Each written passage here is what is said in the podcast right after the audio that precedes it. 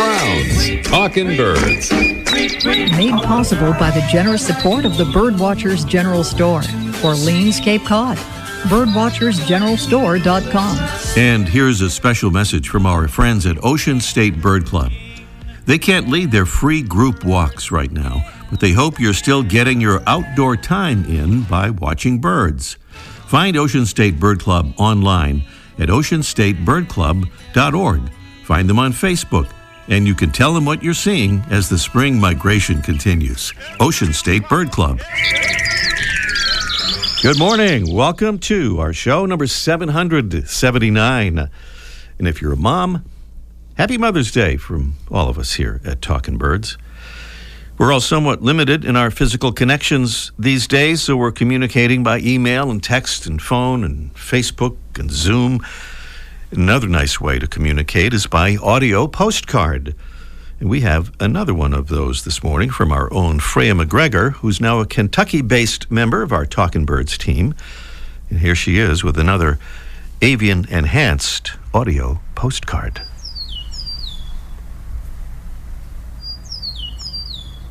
Hi everyone, it's Freya McGregor here. Um, I'm sitting under a big tree on the grass on a beautiful, beautiful spring day. And I've been sitting here quietly knitting for the last half an hour.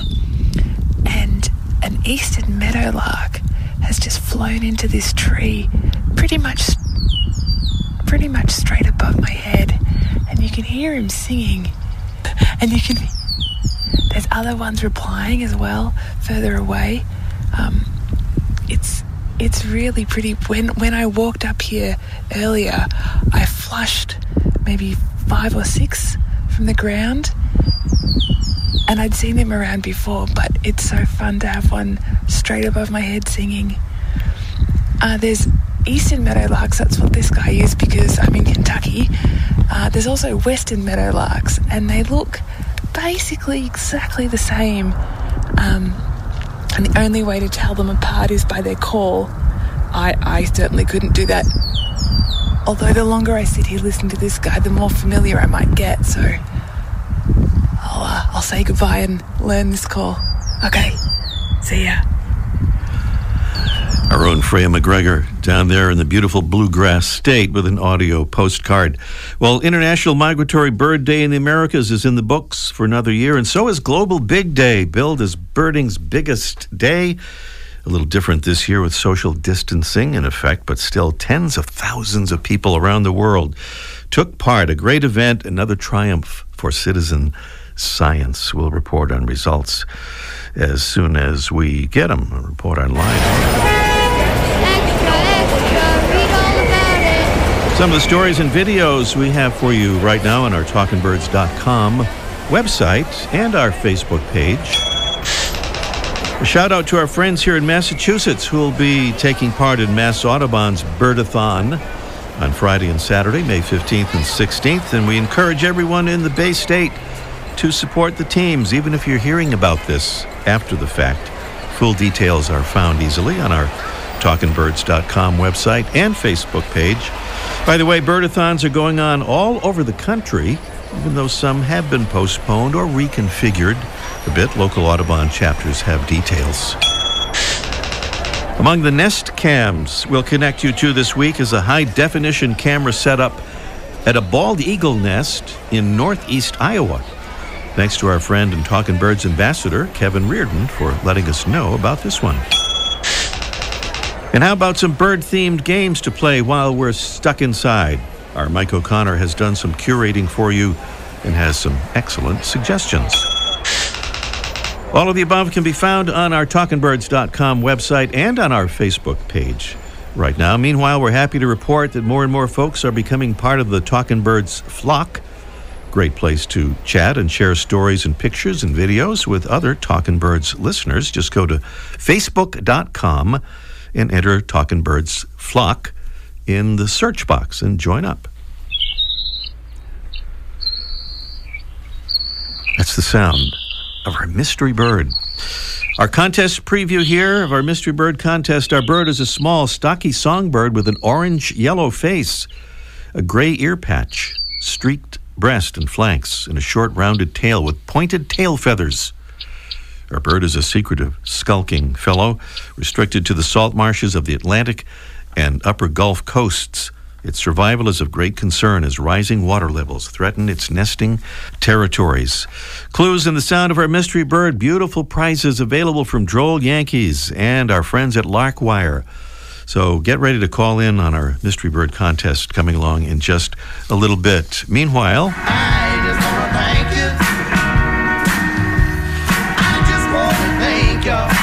We're thankful again today for some great Talking Birds listeners becoming Talking Birds ambassadors, including Barbie F. from Fox Lake, Illinois, not far from the western shore of Lake Michigan. She says, Thanks for promoting birding and doing a fun to listen podcast. Our pleasure, Barbie, and thank you so much for joining the Talking Birds ambassadors family.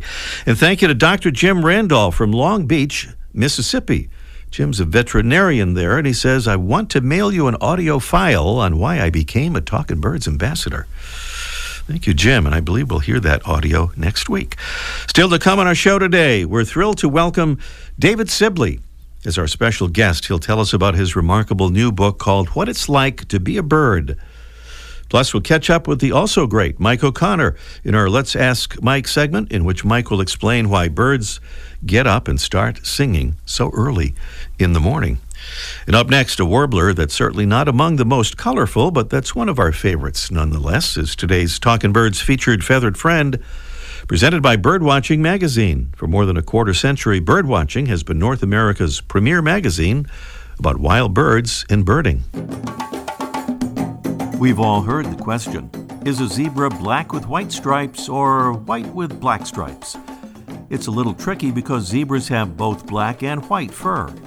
But as the fur grows from follicles that contain pigment generating cells, those cells are deactivated in the white fur. So most experts say that that means that black is the default color, and so zebras are black with white stripes.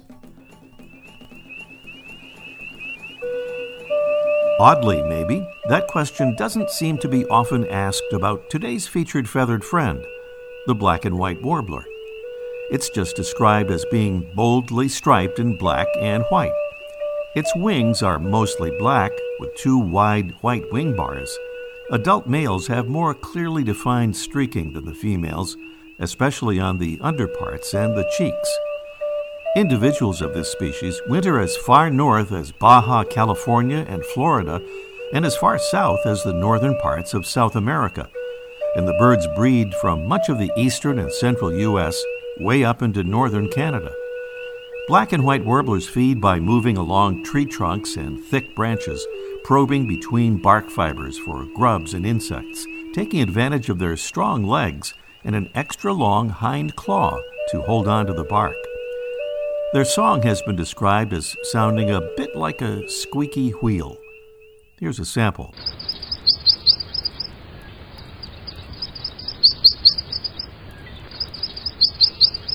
The black and white warbler, Mniotilta varia, today's Talking Birds featured feathered friend. Welcome again to our show, number 779. Find out more about our show when you get a minute at talkinbirds.com. No G in talking. David Sibley is an award winning ornithologist and author and illustrator of many books, including the famous Sibley Guide to Birds, first and second edition, the Sibley Guide to Bird Behavior, and many more, and apps too. His latest book is called What It's Like to Be a Bird From Flying to Nesting, Eating to Singing, What Birds Are Doing, and Why. And he joins us here this morning to tell us about this new book. Good morning, David. Good morning, Ray. Great to have you back with us, David. And I want to start with a hardball question. I told you I would give you at least one of these, and here it is. You aren't a bird, so how do you know what it's like to be one? well, you think I'm not a bird. Well, I, maybe I shouldn't have. That's a bad premise, maybe. I, Um, yeah, it. I mean, the the title of this book came. It was a long time coming around, trying to figure out how to summarize what's in the book because there's there's a lot of diverse stuff in it. But um, It's yeah, it's impossible for us to know what it's like to be a bird. There's so many of their senses and their abilities that are so different. Their their breathing is so efficient that they're essentially never out of breath. Um, they they hear more than we do. They see more than we do. They see ultraviolet light. So when they look at a rainbow, they would see a whole extra band of color below violet.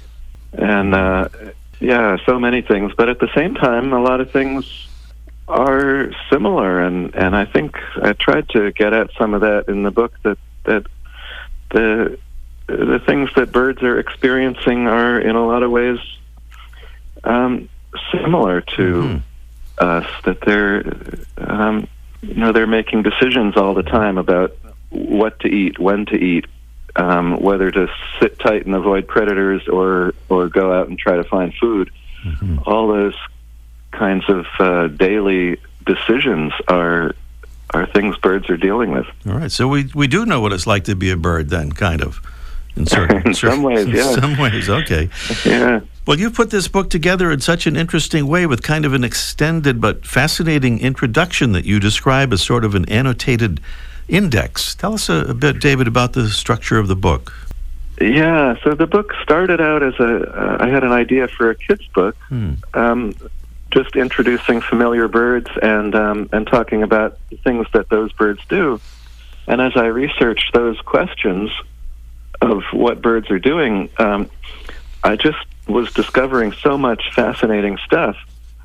Um, things that were new to me, um, things I thought I knew that turned out to be wrong, and then the, the reality was so much more interesting and amazing than than I had imagined. And so those those essays, those little blurbs about what the birds are doing and how they do it, became the essentially the whole book. Um, but I still retained this sort of uh, kids' book style of big, colorful illustrations, um, and every it's short paragraphs, uh, a couple hundred words in a paragraph, trying to describe one aspect of a bird's life, and an illustration to go with that. And you, you because, of the format of this book, you're able to put full size uh, pictures uh, or paintings of your, your paintings of birds in many cases, life size paintings. Yeah, that was part of the original plan that stuck with the book through the whole thing. So it's a big eight and a half by eleven book, and the left-hand page of every spread is a, a portrait of a familiar species that is then highlighted in a few paragraphs on the opposite page. And I, I wanted to make those portraits life-size, um, which involved. Um, you know, I I do the painting, the original paintings larger, so they can be reduced in the book. So I have now all these portraits of birds that are double life size. Um, which also, for the larger species, that leads to the challenge of how do you put a life-size bald eagle on an eight and a half by eleven sheet of paper? That is a I had to- that is a challenge you'll have to work on. That's going to be a that's going to be a tough Yeah. one. Well, well, you could do the Audubon fold-out system, perhaps. Right. yeah, I had to pick out some detail of the bird, some and and try to figure out some some behavior, something the bird would be doing that would be understandable at uh, just showing that one little section of the bird. Um, So, to this reader, David, there are many surprises in the book, and you have shattered a few myths along the way. There are also some real wow factor paragraphs, and I wonder if you'd read one of those for us on page 65. It's about the barn owl and its ability not to see in the dark, of course, but to hunt in the dark. Yeah, yeah. So yeah, so just amazing research on barn owls. Um, so even with their excellent hearing, most owls still require some vision to capture prey. But barn owls are able to capture prey in total darkness using sound alone. Experiments have shown that barn owls can pinpoint the location of a mouse from 30 feet away strictly by sound, then fly to that exact spot even if the mouse makes no further sound. They even orient their attack based on the direction in which the mouse is traveling. Imagine walking across your bedroom in total darkness to put your finger on something that made a sound a minute earlier. Now imagine floating across your room. Barn owls can determine the precise direction to their prey because of their ear adaptations. But how do they know the distance? And once they leave their perch and begin flying in total darkness, how do they track their progress in the air and land precisely on a tiny mouse 30 feet away from their starting point? These are unanswered questions. Wow. And I'm not even going to try that, uh, what you suggested there about going across the bedroom. No. Yeah. Well, Yeah. yeah. Uh, Unanswered questions, and you answer a lot of questions, David, but of course there are so many that aren't answered. And there's one that kind of relates to the barn owl there, and that's the idea about some birds hunting fish underwater at night or diving so deep that it's essentially, or there is essentially no light there. How do they find the fish? Nobody knows, right? Yeah, yeah, and that I tried to highlight the unanswered questions when when I could in this book, just to to make it clear that there's a tremendous amount that's still not known about birds, mm-hmm. and even familiar birds. So yeah, the the thick-billed murres that dive down to 600 feet or more deep in the ocean, and and even on a bright sunny day, it's it's near total darkness at 600 feet down, and nobody knows how they find fish, but they come up with fish from that depth. Hmm. Um, a lot of cormorants hunt at night, and they're hunting fish underwater at night. And again, it's not really known how they find and catch fish. Wow. But uh, but they do. The cormorants are what the most efficient at catching fish of any creature on the planet. Yeah. yeah. Yeah, the most efficient marine predator known. They catch more fish per per unit of effort than any other animal in the ocean. Wow. Well, here's a kind of a conventional wisdom buster, I thought, and the idea that skeletons of birds have evolved for flight, becoming simpler and stiffer. We always think they're much lighter, they're hollow bones, but you say they're actually not lighter than those of mammals of the same size? Yeah, yeah. Someone did a study recently comparing the weight of the skeleton of small mammals and, and birds and found that there's no no difference. The the percentage of body weight is is similar, but birds have much stiffer um, bones, stronger and stiffer Hmm. at the same weight. Um, and um, and that allows them to have longer bones. So they're so they can have the really long wing bones and long leg bones um, that are still stiff and strong at the same weight as something like a mouse that has um, uh, shorter uh, shorter and thicker bones. But the but yeah, a bird skeleton is not it's not uh, really lighter weight than other animals Wow. of the same size. It's just it's other adaptations that um, allow them to fly. Well, here's a real myth buster, David. You, we know that snipes are real birds, but that a snipe hunt is a practical joke in which an unwitting person is sent out into the woods with a bag and is expected to catch a snipe. So, this is where I challenge you, David. You say in the book that no one has ever caught a snipe in a bag, but can you prove that? I can't. I can't. That is an assumption. okay. Well, I, I knew I would stump you somewhere along the line, but there are so many amazing things in this book. And uh, in case anyone thinks we've covered them all, we have just barely scratched uh, the surface there. David Sibley is the creator of the Sibley Guide to Birds and many other books about birds and nature. His latest must read book is called What It's Like to Be a Bird From Flying to Nesting, Eating to Singing What Birds Are Doing and Why. Thanks, David. We'll see you out on the trails, I hope, when they all open up again.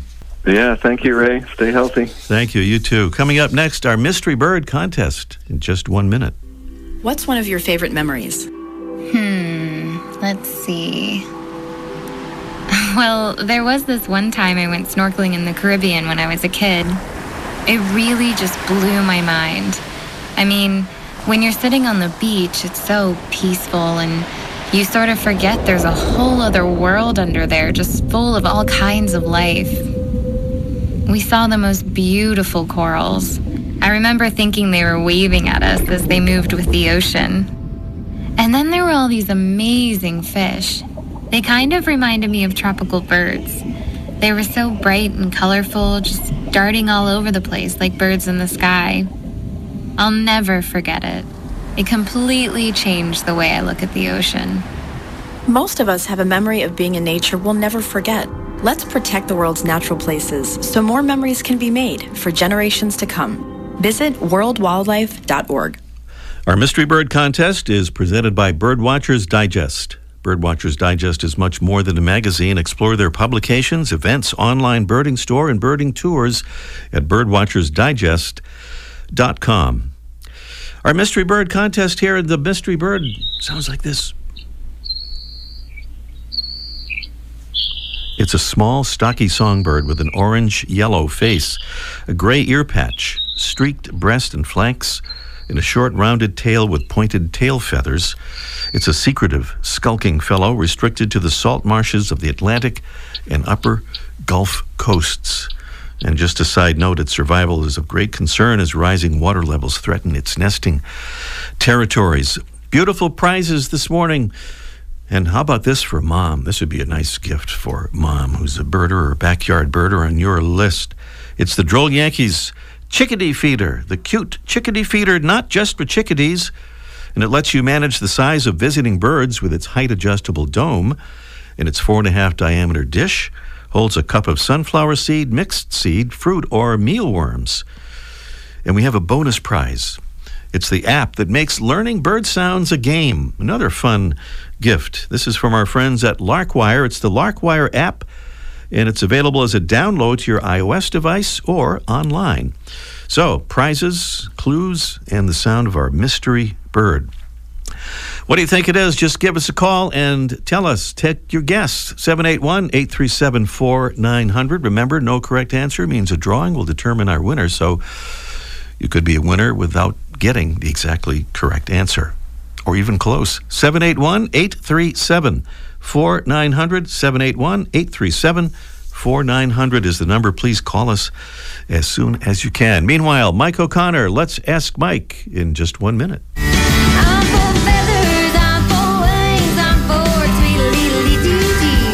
Talking Birds, we're for the birds, and we want to say thanks to another Talking Birds ambassador who's helping to spread the word about our show and about birds and conservation. My name is Chris Rohr, and I'm from Tucson, Arizona.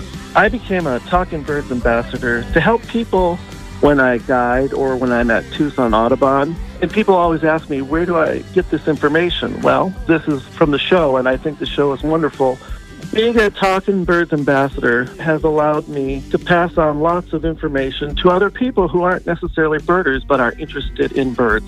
You should become a Talking Birds ambassador because it helps everyone to understand our world of birds. Talkin' Birds listeners, we hope you'll join our ambassadors family. Just visit our website, talkinbirds.com. Click on Get Involved at the top of the homepage and then choose the Become an Ambassador option. Join today, and thanks. Mike O'Connor is down there at the famous, legendary Birdwatchers General Store, Orleans, Cape Cod, and he is with us right now, I believe. Good morning, Mike. Hey, good morning and happy Mother's Day to all the mothers out there. Indeed. And Mike, in case you weren't up early this morning, we want to uh, serenade you here with a little dawn chorus. Pretty nice, huh? Yeah, oh my gosh, yeah. I should have gotten up an early. Well, you know, I'll have to get up now. Can you play it for me? Now you day? know what it sounds like, so you can Yeah, uh, we can work out a deal. out Will you call me around 10 o'clock and play that for me? I won't have to get up. Well, it's quite an amazing phenomenon, isn't it? The dawn chorus that we can enjoy around these uh, temperate parts of the world, especially, right? oh, it is. And, you know, it's funny how things just flip when you get older. When I remember when I was a kid, I'd, you know, be a spring morning and have the windows open and the birds would start singing like 4 o'clock. I'm thinking, oh my gosh, shut the windows. Who can stand that racket? but now, you know, as you become a bird, it becomes, it's really interesting. And, and you wonder why, why they get up so early, why, why they start singing at such a early part of the day. And you know, of course, scientists like to think about everything, so they they wonder about that. And one of the theories is, first of all, that um, night, nighttime's tough for birds. The, um, they can get, uh, you know, if, they, if the male makes it through the night, he wants to make wake up and announce his territory, if he's on a territory, to all the other birds. Now, what's the, the birds that sound the loudest to me are the, are the cardinals and the robins and the catbirds yard. They're always like four o'clock in the morning, and the birds that wake up the earliest with the most energy advertise that they are the fittest male that they should have a partner that they should be be able to mate with uh, a available female. And if they are already on the territory they're announcing to the other males stay out. This is my area. And what sounds like the same robin or the same two or three robins to us is very clearly different to the other robins because each male has its own particular song that mm-hmm. sounds the same to us, but the, each male knows that's a different bird and to stay out of that territory. So they wake up early to, to sing. The other th- the reason is it's kind of too early to do anything else. They can't really forage at that time of day. It's too dark. Mm-hmm. So they can't really spend their day doing anything else. So they get up early, they defend their territory, but it, they need to wait for the sun to come up before they can start foraging. And also, it's darker, so the predators can't find them as mm-hmm. easy. So they can they can feel a little bit bold about singing that time of day. And the other reason is they think it's um, you know, this kind of go they go kind of go back and forth with this, but they think the morning air is just clearer. The sound hmm. carries, and they can make the birds can make their statement a little bit louder, hmm. and they can announce their particular version of the call, and it doesn't get muffled with all the sounds of the the wind when the hmm. sun comes up in the daily activities. All right, really, really be heard. I remember Johnny Carson on the Tonight Show. He used to talk about how he'd hear those beautiful bird sounds in the morning, and he would lean over and take his clock radio and throw it at the windows. yeah, uh, the old days of the clock radio. Thank you, Mike. Talk to you next okay, week. Okay, we'll talk to you next week, Greg. All right, Mike O'Connor down there at the legendary Birdwatchers General Store on Cape Cod, Orleans, to be exact.